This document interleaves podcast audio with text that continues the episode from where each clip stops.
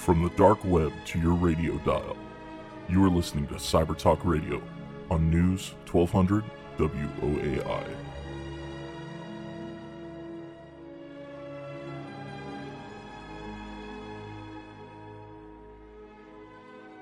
Welcome to Cyber Talk Radio. I'm your host, Brett Pyatt, a 20 year internet security veteran.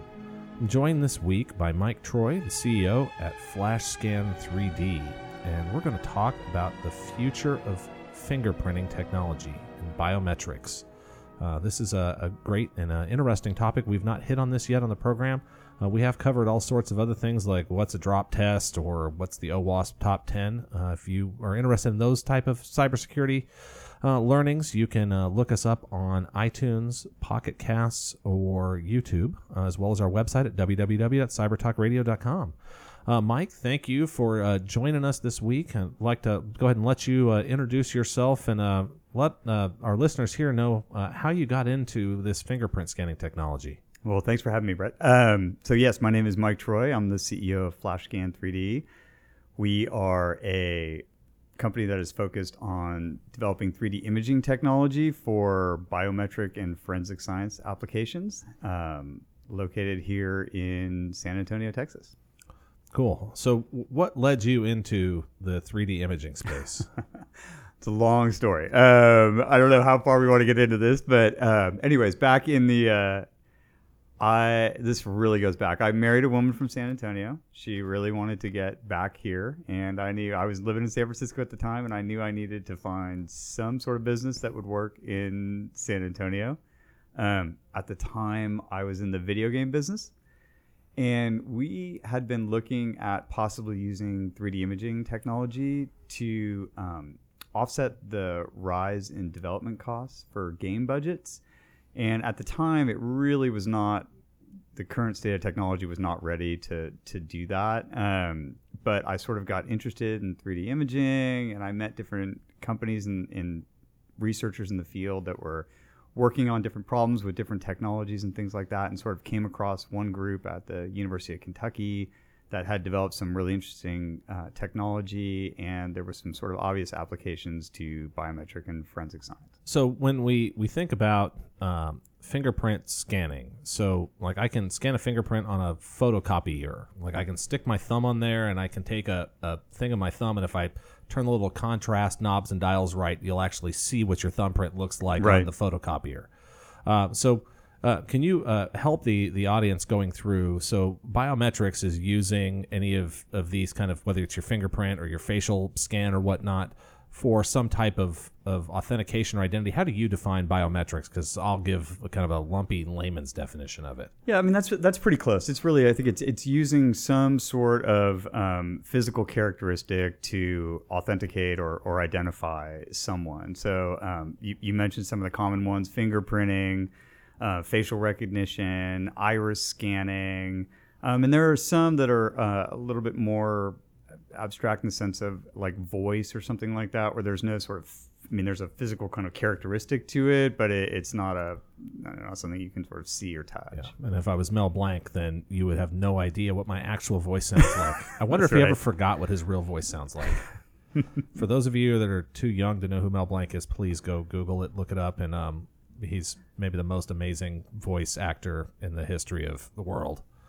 Right, but you hit on I think one of the big challenges that biometrics are starting to bump into now, which is just the fact that you know we are using biometrics, um, or we are capturing biometrics from more and more people in more and more places, uh, more and more often. And Yeah. so, to the extent that that we do that and we come to rely on on these as a form of either authentication or identification, you know, how secure are they? I mean, how how sure are we that that is actually your fingerprint that's unlocking your iPhone and it's not some some dummy finger that's that has a copy of your fingerprint on it? Yeah, it's like I on my I have an Android phone that I can turn on the facial recognition to unlock. So like Right. you hold it in front of your face. I guess that means that the little front camera is always running, and if it sees my face, it unlocks the phone. Right. It's like I haven't tried messing with it yet. Uh, Like if I just held a f- photocopied picture of my face or a printout of a picture of my face is it going to unlock it? Like I don't know how well it works. Probably. I mean, you'd be surprised how easy it is to fool a number of these um, a number of these technologies. In fact, so we are actually currently working on a research project. Um, it will remain nameless, but uh, it's for a federal agency where they're looking at just that. It's the um, for what they call presentation attack detection. So it is researching different ways that we can secure the common biometric modalities of finger, face, and iris against uh, what they call spoofing attempts or, or presentation attacks. Yeah. So if if I'm watching one of these um, superhero movies and uh, we're at the top secret base and I see the the hand scanner and the eye scanner thing and the facial, how much of this stuff is Hollywood magic at this point versus reality? I, I think it's it's probably getting a lot closer to reality than than it is Hollywood magic. Like if you go back in time, um, I, mean, this stuff is it's getting very common. Fingerprint obviously is is widely deployed now. Obviously, the incorporation of it into phones and things like that has just blown it out. Uh, but facial recognition is there, um, iris scanning. It's it's it's all there. It's it's it's out in the wild. It's working. It's being relied on. I think you know the big differentiator between biometric technologies tends to come down to use cases. And so, um, one of the, the big distinguishers is the fact that if, if you are using it for authentication versus Id- identification. So, an authentication is really kind of a one to one match where, like, you put your face in front of your Android phone and it's really asking the question of, is this Brett or, or not? Um, as opposed to, I've got a picture off of a security camera from a Boston Marathon where there was, you know, a bombing, and now who is this? And I've got to go out and you know search databases of millions of records to try and pull back up a, a match or an identification. Yeah. So, and this this brings up another term we maybe should go through and introduce the audience to. So, false positive and a false negative. Right.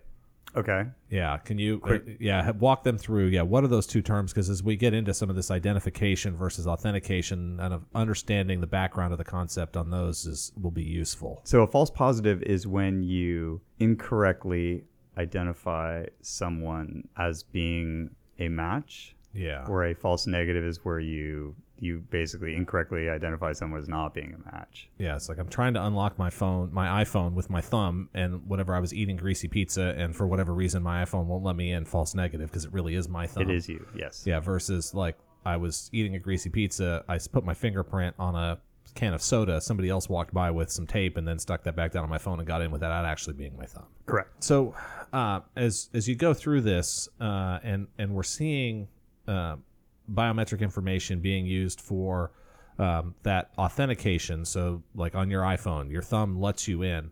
Um, is this type of, of situation that you're working on at FlashScan 3D of like biometric authentication or, or identification? Which which side of the industry are you guys working through? So we're much more on the identification side, which tends to be um, kind of the higher end of the market, where the consequences of, of not getting something right uh, tend to be just a little bit higher. So mostly we work with federal agencies, law enforcement agencies, um, this the Department of Defense, you know, people of that nature, as as opposed to consumer products. So we don't the iPhone example or just you know unlocking your laptop or opening the door to the office or something like that it you know it just tends to be although it can be important obviously to those people in the grand scheme of things it's not like you missed a terrorist you know on a watch list that was coming into the United States and now he's here and you had his fingerprints before and you just improperly identified them. Yeah. So yeah, as you're going through and and you're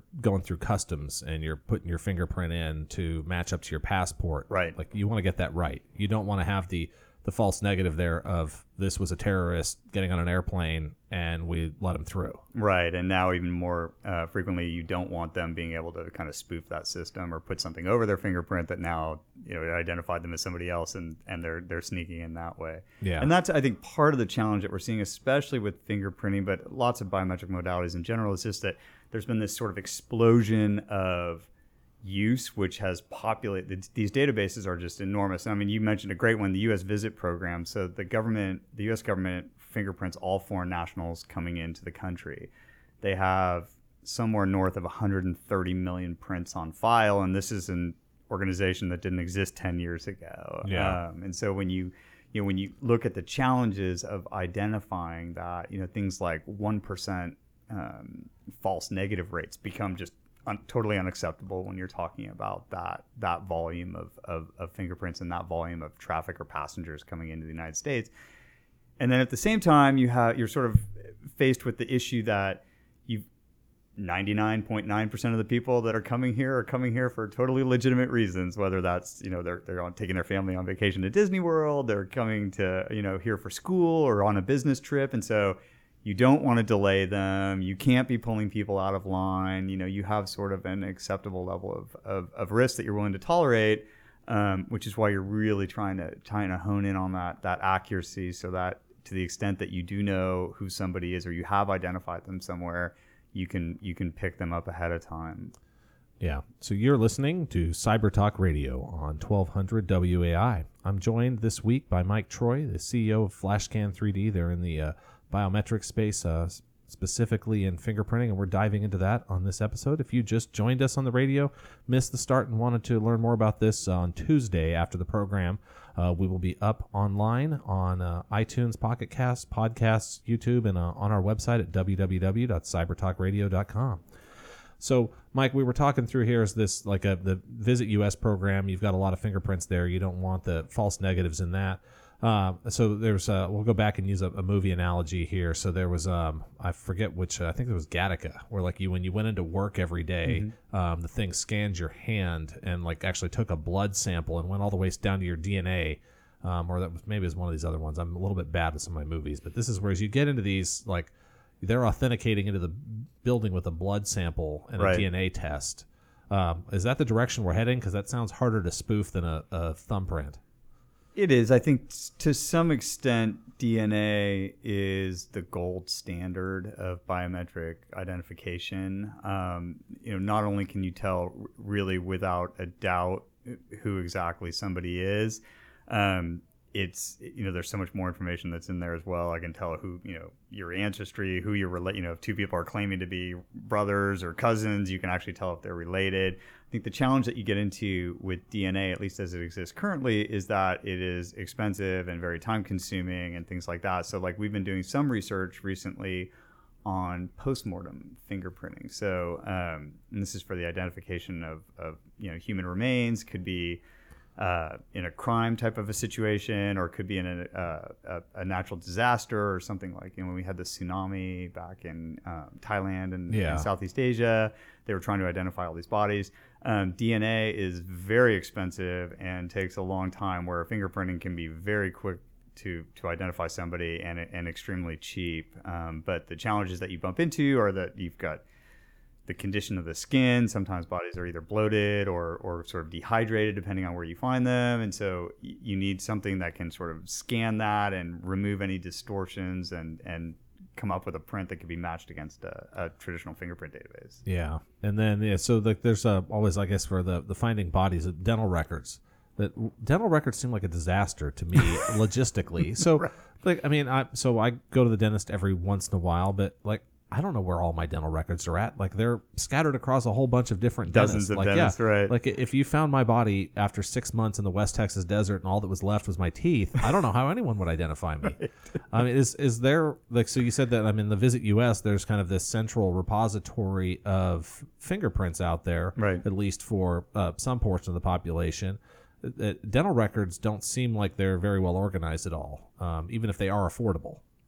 Right. Yeah. No. Yeah. I I think that that's um, that's sort of a, an identification method of last resort. Yeah, so this is just just on TV. Do they use dental records to identify people? Right. And they probably it works with their phone or something like that. Right. Yeah. they take a picture of a tooth. Uh, so for scanning fingerprints, uh, I think I mean many of us have have been through where like yeah, you put your thumb on the little thing of glass. It's got like a little mini mini photocopier if it's not the actual photocopier at the office where you're messing around. Uh, what other ways are we identifying uh, fingerprints these days? So that's the most common. Um, is uh, basically it's an optical technique uh, called total internal reflection. You basically put your finger down on a glass platen. It requires some amount of pressure to make a seal, and then effectively based on reflections of light, it can tell sort of like what is the the high points of the finger and what are the the they're the parts that are contacting the platen, and then the the valleys are the parts that are are not. Um, so, and then there's also um, a um, a capacitive technology that works basically uh, based on electricity. These tend to be much smaller devices. They're not optical in nature, so they can be found. It's more similar to like what you would find in a, an iPhone. Okay. Um, but I think the challenges with both of those, and particularly on the on the optical total internal reflection, is that um, well, there's a number. I mean, so number one, you are having to press your fingerprint up against a platen. So there is some amount of deformation that is inherent in, in that process. And when you get into um, situations where you're putting these fingerprints into very large databases, obviously the, the lesser amount of deformation that you have, the, the better, the more true for capturing a fingerprint in its true form. Um, and also, there's just sort of operational issues where, as a lot of people press onto a platen, the platen can get kind of mucked up. They have to People clean eat, them. people eat pizza. Right. People eat pizza. People do other things. Um, there's some people are like there's some sort of cultural sensitivities to who's touching what with what hand, and My kids always seem to have chocolate on their hands as well. Um, That's good. Yeah. make them tough to identify. Yes.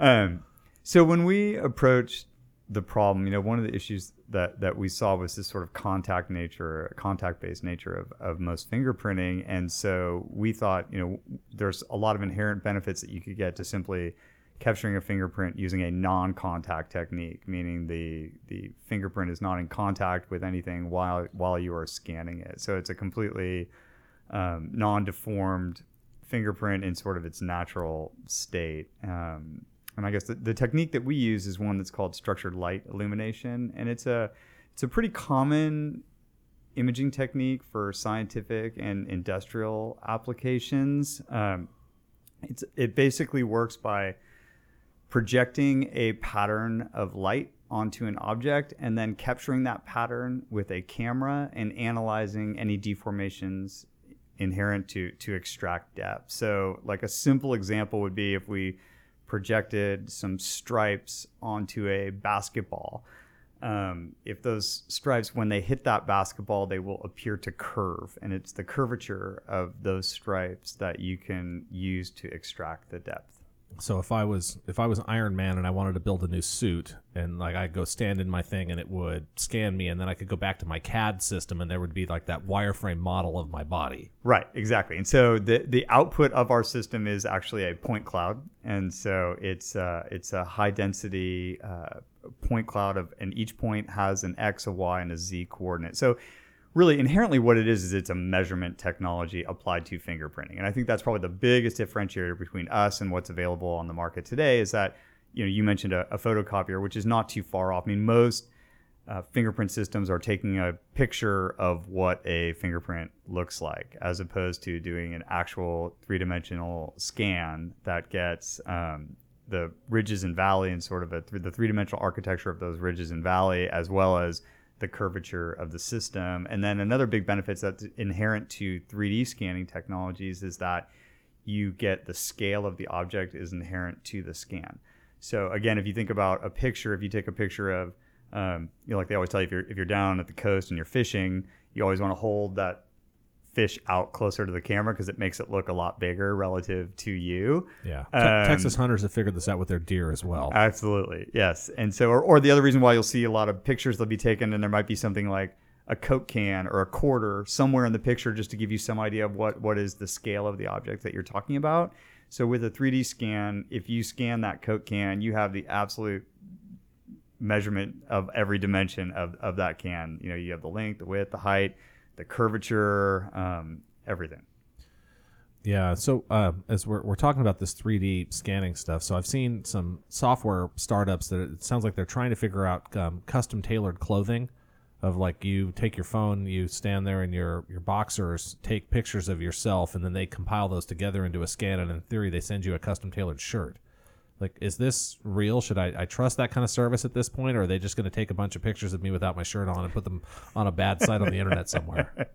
and you have to pay to get them off. Yeah. that might be it. Um, look, th- there, it all comes down to what degree of accuracy you are looking for. If Yeah. ultimately what they're trying to figure out is are you a small, medium, large, or extra large, there may be some techniques like that that that, that will get you pretty close. Um, the issue that you have with biometrics is that there's always this eye towards the fact that this may end up in court one day, and the, Yeah. you know the the ramifications of getting something wrong can be very high. Um, and so and and it can come under a tremendous amount of scrutiny. So you know when you're in court you really don't want to be testifying to the extent of like well this is more or less what his fingerprint looked like. You know they want to know exactly what it looked like. And everything going into that fbi database has to be certified um, that it is to a, a certain dimension and you know 500 points per inch and they're very careful on that front Yeah. So my, my my body, if I'm going to the gym regularly, which I'm not these days, but if I am, then my chest might be bigger than my stomach or vice versa. So that changes quite a bit over time. Like if you were to take a silhouette picture of any of us, I don't think any of us look consistent over the course of, of 40 years of life. But my fingerprint, if you took my fingerprint when I was age 10 or 12 and you take it now, how different is is that or when does how do fingerprints change and evolve over over age? Well, they remain extremely consistent, and that is really one of the huge benefits of fingerprinting is that it is a it is a consistent biometric that stays with you your whole life. Now, obviously, as you get older, your finger, you know, there you could change in scale in terms of like you know your finger is just bigger when you're an adult than maybe when you were a child, but for the most part, it stays the same. The big challenge that you bump into is that over time, fingerprints degrade. So there is sort of a, a three-dimensional architecture to a fingerprint, and depending on a lot of um, work people do or hobbies that people have, they can literally just wear those fingerprint ridges down. And there's some percentage of the population, you hear estimates between three and six, that are really not you are not able to fingerprint these people because there is no difference between a fingerprint ridge and a valley from for all intents and purposes. And so this is one of the issues that that you get into is that um, you know people think of fingerprints as being two dimensional because they're so used to seeing like your photocopy example of you know black black lines and and white spaces in between. But when you really sit, you know if you sit there and look close at your fingerprint, it is the three dimensional structure of a fingerprint that actually generates a fingerprint in the first place. And so when that disappears, your fingerprint's gone. So and and if those disappear, like if I just sat there with sandpaper and sanded my finger down, in uh, six months or a year, do the layers of skin grow back, or does it eventually, if uh, even if I stop messing with the sandpaper, does my fingerprint just never grow back? No, it doesn't.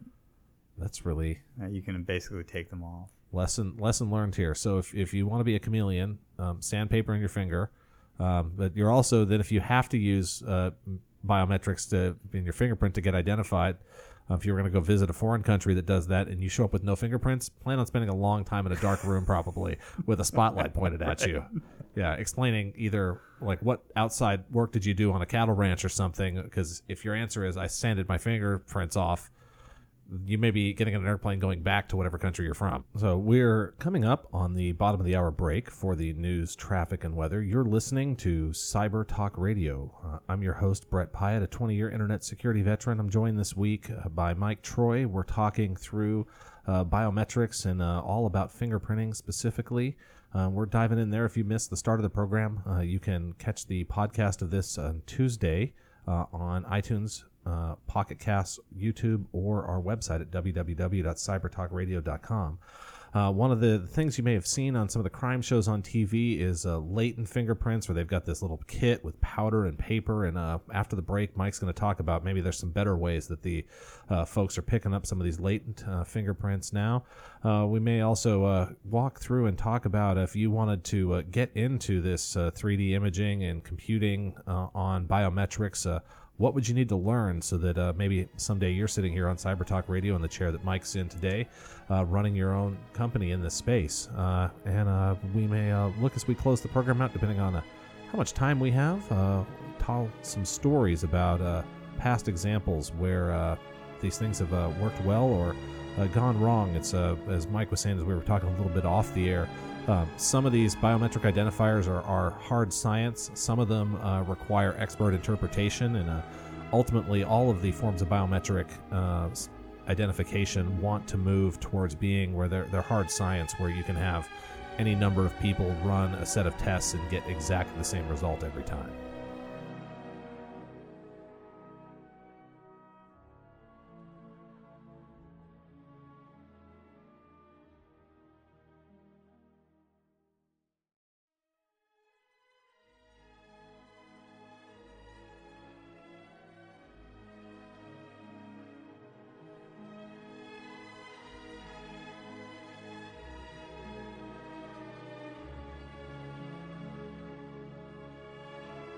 Welcome back to Cyber Talk Radio.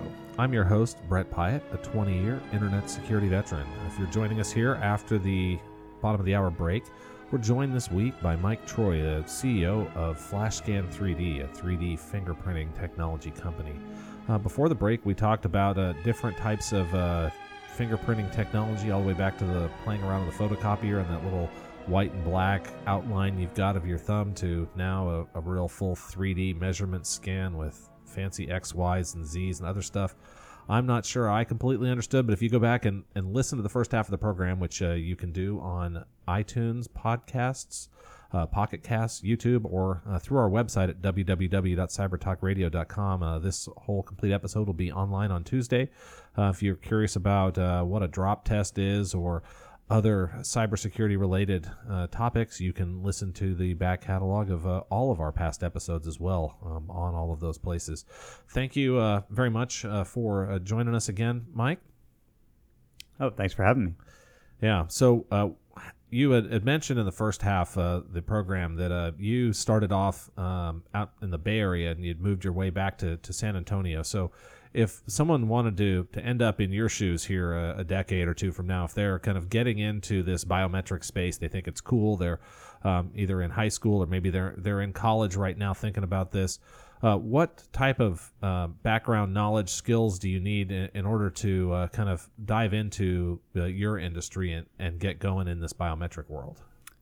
So I definitely think um, a number of the sort of STEM majors and things like that in college would be the route to go. So we hire a lot of engineers, computer scientists, um, some with with bachelor degrees, many with advanced degrees. Um, I think being able to, you know, being very good at math is, is, is something that really helps understand like what, especially what we do. What we do is fundamentally uh, based on triangulation, which is basically just a, a form of math to determine the 3D coordinates. So the the faster, the better you can make those algorithms work. The faster it can work, the more reliably it can work. So your your math needs to be really good. Your math, yes, your math needs to be excellent, right? Yeah, and so this is was one of the the things we were talking about a little bit um, off the air, maybe a little bit as we headed into break around um, hard science versus expert analysis. Um, and it, you go ahead and, and, kind of dive in and, and for the audience and explain uh, the difference between those two and uh, how you guys are working in the, the fingerprinting space on, on heading towards that hard science. Right. So, forensic science, I think, as a field, um, has come under some criticism lately. Some of it well deserved, maybe some of it undeserved, but um, there's a large amount of forensic science I don't think that would fit the, the def- a lot of people's definitions of what is a, a science. Now, certainly there are some, there's DNA analysis, there's chemical analysis of, of certain properties that, that is very much a scientific um, discipline. However, there are a number um, of forensic science disciplines like fingerprinting, um, different sorts of impression evidence, and things like that that are largely left up to a human being to make the, the final determination as to whether or not something is is a match or not. So so, for example, with fingerprints uh, used in a criminal case, you can use a database to sort of narrow down possible candidates, but then the final identification is always made by two human beings. Um, and, and, the reason you use two is you're supposed to be checking. I mean, your, their results are supposed to be consistent with each other. Um, so that becomes an issue because there have been some pretty high profile cases. There was a um, a case of a gentleman named Brandon Mayfield who was sort of wrongly identified as being involved with the Madrid train bombing. And I think the FBI later um, released a formal apology, basically admitting to the fact that there were some serious problems with how they had identified that individual. And, and essentially, what it came down to is somewhere along the way, there was a human being or two that just simply made a mistake. Yeah, having a Um, bad day or in a hurry or whatever else. That I mean, in that case though, like the "oops, my bad" is Brandon Mayfield ended up like extradited and in a foreign prison for a while, right? I think so. Yes. yeah, that's that's a pretty bad "oops, my bad." Right. And usually comes with a with a big settlement when everybody figures out that that, that a mistake has been made. So the the idea there though I think is that um, you know in an effort to make forensic science better, they are looking at what are some different technologies that that could help apply you know measurement techniques, modeling techniques, algorithms that if they don't um, they may not replace what a human examiner does, but it may serve as either um, an extra check or um, just something that helps an examiner, gives them extra tools or additional tools that they may not have. And and some of that may just go right back to like giving them providing them with better data from which they can start their analysis or certain measurement techniques that that rather than sort of looking at two things, they can actually perform a series of measurements and see if there's some sort of quantifiable evidence as to why this this should be a match or an identification. Yeah, and so tying into that, one of the things we didn't talk about um, much about before the break uh, was uh, latent fingerprints. So this is like I'm, I'm drinking a, a canned beverage right now, and I'm leaving a fingerprint on this can. But that fingerprint might be well, it's going to be the shape of the can. It's not going to be the actual shape of my thumb or my finger, and it also might be smudged or smeared a little bit. So it's not going to be hundred percent the same as if I held my thumb up in front of a FlashScan 3D scanner. So how do you you do like this like the movies we always see this thing where it scans and goes it's a 72% match or whatever. Is that really what's happening behind the scene with these latents and and how does that that go through? Well, typically latent, yeah, latent fingerprints are very problematic. Um, they they tend to be sort of left behind, and what they're left behind on, or what was on your finger, um, can have a huge impact on just sort of the quality. There's really no control at that time. You're you're sort of stuck with whatever's left behind, as opposed to doing a what they call a live scan of an individual. If for some reason the fingerprint is really smudged or they're moving or something during the scan process, you can prompt them to sort of rescan. So. Um, and then another issue that they have typically is that a number of the techniques that they use to um, basically lift those prints are destructive in nature, and so you only get one shot at it. So you can dust the print, but if you put too much powder on it, you could ruin it. Or if you, you know, lift it with the tape and you smudge the tape, then that fingerprint is is destroyed. So some of the research that we're looking into now is how you could potentially use 3D scanning to directly acquire those fingerprints from from a coffee cup or soda can or something like that.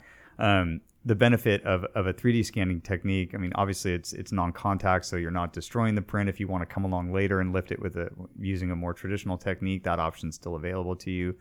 But also because we get the the sort of 3D scan, you can things like the curvature of a of a can, a cup, a doorknob. Um, you can basically capture that in its you know realistic state and then you can unroll and and extract that fingerprint from it and and hopefully remove any any deformations or something that that maybe the the surface or the substrate that the fingerprint was left on was was introducing So in, in as you you go do this latent scan, so um, I think most folks, if they, especially if they they went to college, it seems like college campuses somewhere near there's always a place where you can buy a black light.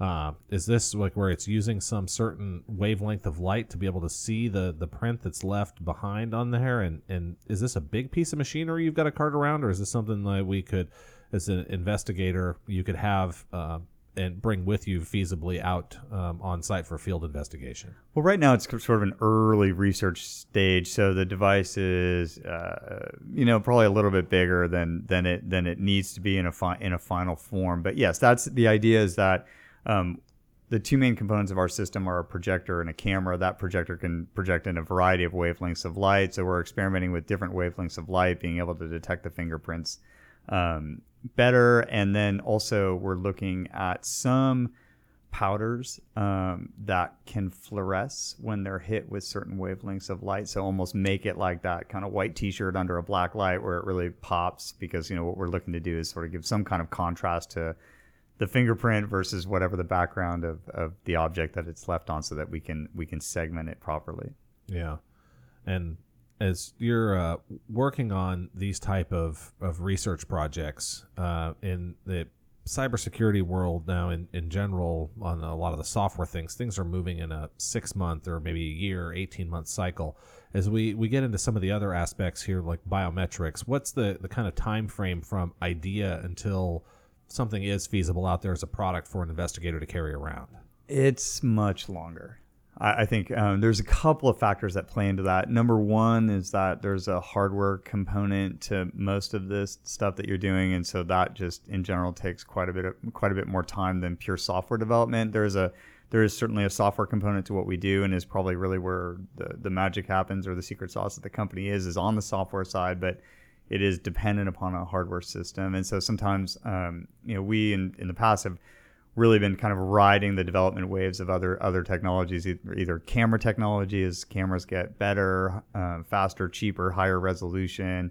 In addition, uh, projection technology. So we use a lot of DLP technology, which is uh, familiar to a lot of people from just sort of like projection systems that you might find in, in an office to project a PowerPoint or something or a movie up on the wall. But um, those systems, when, when we started using them, they were literally the projectors that you would find on a, on a conference room table. And so we were sort of tearing them apart and trying to figure out which wires we could get a sync signal off of. And, and those products have come quite a ways. So Texas Instruments has developed uh, a series of, of projection systems that are particularly geared towards sort of optical metrology. And so they they expose some of those um, capabilities of the, of the device, which has made it a lot easier. So from a development standpoint, I think it's it's a complicated problem to solve. And um, secondly, is you know you you are going into in some cases what could be very similar to a regulated space, but without a clear cut set of regulations, just meaning that anything that is going to be used, there are real consequences to the results that come off of those devices in terms of potentially putting people in jail or letting guilty people out. Um, and the results are going to come under a tremendous amount of scrutiny. So typically, there's you know even in the case where their development timeframes may, may not be that long, there's usually a long period of sort of testing and certification and just sort of general acceptance on the, on the part of the community to start using them. So this this sounds of much more like a, uh, a, research in the pharmaceutical space where you've got some research on the initial compounds and the testing and that sort of stuff, and then you do some lab testing and then you do some field trials, and then a decade from now the thing that you thought worked a decade ago, you can actually get out there in the hands of people at that point. It's probably more, yes. I, I would liken it a lot. It's probably a lot closer to like a medical device development than it would be to like a, a pure software play, yeah. like in the internet space. So as you're rolling out these biometric systems, so they're a combination of hardware and software. Uh, as you're going through, uh, we've talked a little bit in the program in the past about the Internet of Things and these embedded devices and software embedded on them. Uh, some of these don't get patched uh, very often. They're hard to update. Uh, how does that work in the, the biometric device world? We've never talked about that before here. So for the most part, I think the the device these are these are embedded systems, and you're right. These don't you know the firmware on these devices does not get uh, updated very often. I mean, typically they're operating um, you know on sort of a closed network. They're not they're not exposed to to the internet from um, from that type of security problem. Um, and I don't know and typically there's there's a there's a number of sort of calibration or check kind of protocols that you can run. I like I don't know exactly if somebody were to hack into a fingerprint scanner what they could do other than maybe mess up the fingerprints that were, were coming off it. Um, a lot of the devices, I mean, some of the devices, the portable devices, do have storage capability, but most of the stuff that you would find, like in an airport, it's just taking the fingerprints and it's feeding them straight out to whatever network they're sitting on, um, and and not like storing those locally. Yeah, and, and no sort of is like again back to the the Hollywood urban legends around this, where I've got some little rubber thing I wear over my thumb and I press it on there and it goes approved, or it crashes the fingerprint scanner and approves everybody coming in line after me that type of stuff does not happen, I guess, because these systems get tested with all sorts of usage scenarios. Well, you know, it depends. There's a part of that I think that is actually a real concern. It's the, the you know putting something over your your finger. Um, the current systems are incredibly simple to fool, and there's a number of sort of documented cases. There's some MythBuster episodes, and you would be shocked at just how simple it is. I'm convinced that there's numerous products here in your office that we could use to fool whatever the state of the art fingerprinting system on the market today, 2D stuff. I mean, they at the end of the day, what they're doing is they're really just taking a picture of whatever you're putting on the platen, um, and whether that is a piece of masking tape or a um, a gummy bear. I mean, there's all in all silly putty. I mean, there's all sorts of documented um, yeah. substances that you can use to make a fingerprint that will fool it. Now, you you typically like, for example, when you're coming into the United States, you are presenting your fingerprint in front of a a customs agent that's behind the desk, and so you know, if you have a giant glob of blue silly putty on your finger, hopefully, you know, this guy's on his A game and is going to notice that. But yeah. going forward, the big concern are that you know we are moving in many cases to more unattended um, border systems, or you have these systems sort of like a TSA pre-check where there's some level of, of um, confidence that we have in the travelers that we may not be applying the same level of scrutiny as to somebody just getting off a plane and those systems are uh, for the lar- large extent they're they're unattended. And so what what you're actually putting on that fingerprint platen may not be may not be visible to to an officer or an agent. Yeah so if i was tsa pre-check cleared and somebody kidnapped me outside the airport and took my thumb and did the scanning thing of it made the fake skin and put that on their thumb and then went in the airport as me they might be able to get all the way on the airplane as brett pyatt without me um, i might still be taped duct taped up in their trunk Right. Right. That's yeah. that's the concern. Okay. Yeah. So everyone going, we we shouldn't have as many people working at TSA. Uh, maybe we should have people working at TSA. Uh, so that's good. Uh, and so as we're we're going through on this fingerprinting, so the 3D piece works much better. Um, and then I mean, even on the human attendance helps as well. But like if I had a little uh, rubber uh, cover on my thumb that had the fake fingerprint on it, the 3D scanning would see that because it would be like his thumb is is whatever a two and a half millimeters thicker today than it was yesterday.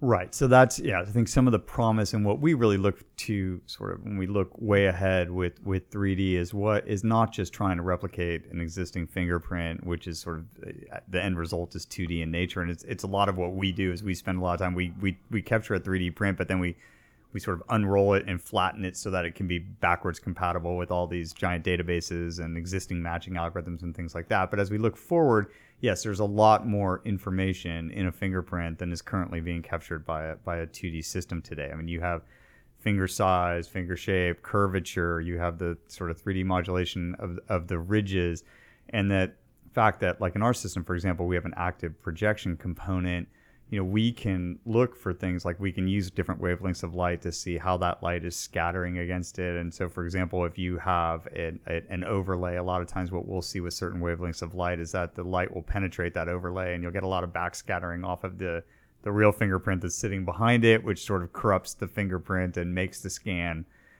fail. Um, so there's a, a, you know a number of different sort of techniques that that we can use to to look for um, fake fingerprints or that are being presented in that case that are really only only available to sort of uh, new or next gen technologies. Yeah, and, and, I guess it sounds like some of that the material penetrating uh, will even work on a 2D scan because it could if you're projecting up, it can see whether that, that fingerprint is not just the one there, but there's something behind it, almost like a an MRI or um, in a way. Right, right. So there is some, yeah, some. So different wavelengths of light will have some sort of um, subdermal penetration that you can actually detect some of the uh, the underlying formations of the of the ridges and things like that in the fingerprint. Yeah, it is. Is you're talking, and I'm looking at at, at across at Mike here as we're uh, in studio his the look on his face is most of the fingerprint scanners out there right now are not this advanced. They're a bunch of old things that people should be buying new ones. Well, I mean, they've you know they've done a great job, and they really I think that we have to remember that that you know fingerprint technology is being used in a lot of new ways, and I, I think a lot of this was um, kind of in a post 9/11 world we took fingerprint scanners out of uh, police stations for to a large extent and and started using them in lots of ways that people didn't didn't envision. And that's I think when they really started to come into contact with what are some of the problems that that we have. So when you think about a police station you have you know, you have guys that are trained to use that technology. Um, it's not time sensitive. If it takes a long time to fingerprint this criminal, it just that's how long it takes. Welcome to booking. Right. Welcome to booking, and and and we don't have to be culturally sensitive to you. You know, you're getting fingerprinted. You're getting fingerprinted whether you like it or not. And so you pull that technology out and you stick it in some place like an airport, and all of a sudden you start realizing, well, we got a long line. We just have four or five hundred people that got off this plane. We're trying to pass them through customs quickly. We need to get them fingerprinted quickly. Most of them are not bad people, so we really don't want to delay them very long. Um, but at the same time, we have a lot of challenges. For example, uh, when you're fingerprinting foreign nationals coming into the United States, many of them are coming off of international flights, which means they're all dehydrated. Well, guess what? Dry fingerprints are very difficult to, to, to capture and you can do certain things that can solve that. They put silicone pads down, but now the problem becomes if you get somebody that's maybe a little bit nervous and their palms are sweaty, like now the fingerprints kind of wash out. And so, um, and then on top of that, you get we, we took fingerprint scanners and started handing them to soldiers to go over to Iraq and Afghanistan and fingerprint those populations. And it was incredibly useful over there. I mean, over there, there was no reliable form of identification people were who they said they were. And so this was you know a way that you could actually fix someone's identity in time um, that they could not get around. And there was a number of documented cases where people that had been detained in iraq um, you know fighting for the insurgency they picked them up in foreign countries trying to get visas to come into the united states. And they were somebody else. They claimed to be somebody else. They claimed to never have been in Iraq until they were presented with a you know a, a copy of their fingerprints that were captured at a detention center, and obviously those those visa um, applications were denied. Yeah, it's a, a, a complicated uh, process to go through and think about this because yeah, the the whole idea of the fake rubber fingerprint when you're getting booked in a police station is not going to work because the police officer is holding your hand. Um, putting your fingers down on the fingerprinting machine there, um, double checking everything as the whole process is going along versus this almost this self service piece like we talked in TSA pre check. Maybe there's not even a person there. How does the machine work in an unattended manner that's non invasive um, so that you can get that broad application to, to help on the, the safety piece? Uh, as you're going through now in these uh, applications, such as in airports, or now with Apple, probably has the world's largest fingerprint database, uh, or maybe close if it's not the world's largest. Right. Uh, as is so as as you're going through with these uh, databases to store this information, uh, you'd mentioned backwards compatibility to 2D scanners. Is there a, a common file format like for word documents we've got like uh, word processing documents you've got the microsoft word format or uh, spreadsheets, the Microsoft Excel format. Is there a, a, common format that, that fingerprints are stored in? There is. Um, I mean, typically any sort of like lossless kind of a, um, uh, you know, if you're using any sort of compression algorithm, it's got to be lossless. Um, TIFF, PNG, or typical uh, fingerprint formats that, that files are stored in and, and, and transmitted in. So then, you, so you've got the image file, and then different fingerprint recognition technology will use that image file to come up with its own vector algorithm matching stuff.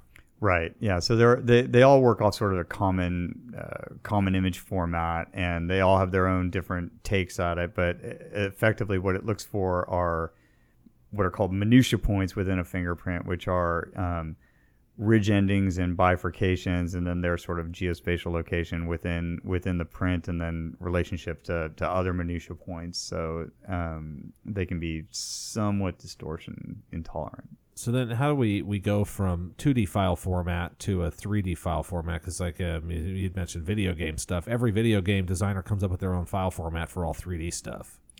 Right. So i think ultimately what um, th- there are a number of different 3D. We do not have a common 3D technique. I think the benefit that 3D technology has is that the underlying um, format, even if we have our, our own sort of formats, is is is this point cloud is sort of the the the, the base level.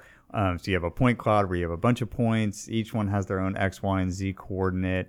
And so, despite the fact that there may be different header files or sizes or things like that, like they're it's pretty easy to to um, convert those between different formats. So, if, if somebody else's hardware scanner and you were to hook it up to your your software, is not a ten year reengineering project. No, no. So, uh, we've been talking uh, all about uh, biometrics and fingerprints this week on Cyber Talk Radio with Mike Troy of FlashScan 3D. If you've uh, not been able to listen to this complete episode, you can catch it on Tuesday uh, on our website at www.cybertalkradio.com. Thank you very much again for joining us this week, and a thank you all out there for listening to Cyber Talk Radio.